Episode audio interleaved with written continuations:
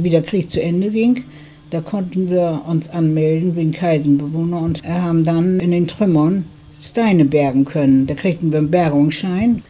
Und dann kamen wir dreckig wieder nach Hause. Und dann musste ich auch noch nach so dreckig, so schütterig nach Gröbling und dem Mann Bescheid sagen, dass er die morgen da abholt. Und wenn sie Pech hatten, sind welche da gewesen, die haben ihn noch welche geklaut. Und meine Mutter hat immer gesagt, du gehst kaputt.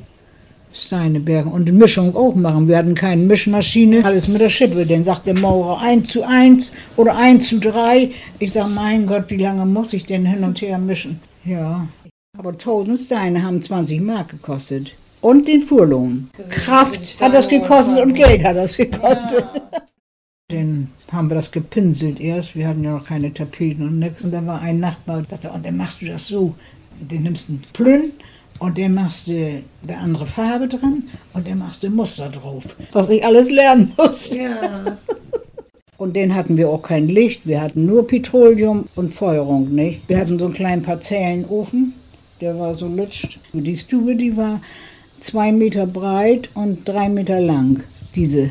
Und die Küche, die war zwei mal zwei, vier Quadratmeter und das Schlafzimmer auf, da waren die Betten übereinander. Hat mein Mann alles gebastelt, das war ein Künstler.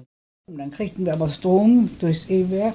Und durchs E-Werk haben wir auch den ersten E-Herd gekriegt, auch auf Abstottern. Die Wasserleitung mussten wir selber legen. Und das haben wir 1960 gekriegt durch einen Verein. Aber durch Eigenhilfe. Da mussten wir ein Meter tief graben, zwei Spaten breit. Da bin ich jeden Mittag vom Findorf hierher gefahren und habe immer weiter geschaufelt. Denn mein Mann, der war schon krank. Der hat mir bloß immer die Anleitung gegeben. Ich hatte Gummistiefel an und den Rinnen, nicht? Das ist kein Kirschenlecken hier draußen gewesen. Aber ich fühle mich hier draußen wohler. Ich würde in der Stadt mich nicht wohlfühlen. Weil man so viel erlebt hat, davon lebe ich auch, von diesen ganzen Erlebnissen. Nee, und dann habe ich mit meinem einen Nachbar, der ist auch schon tot.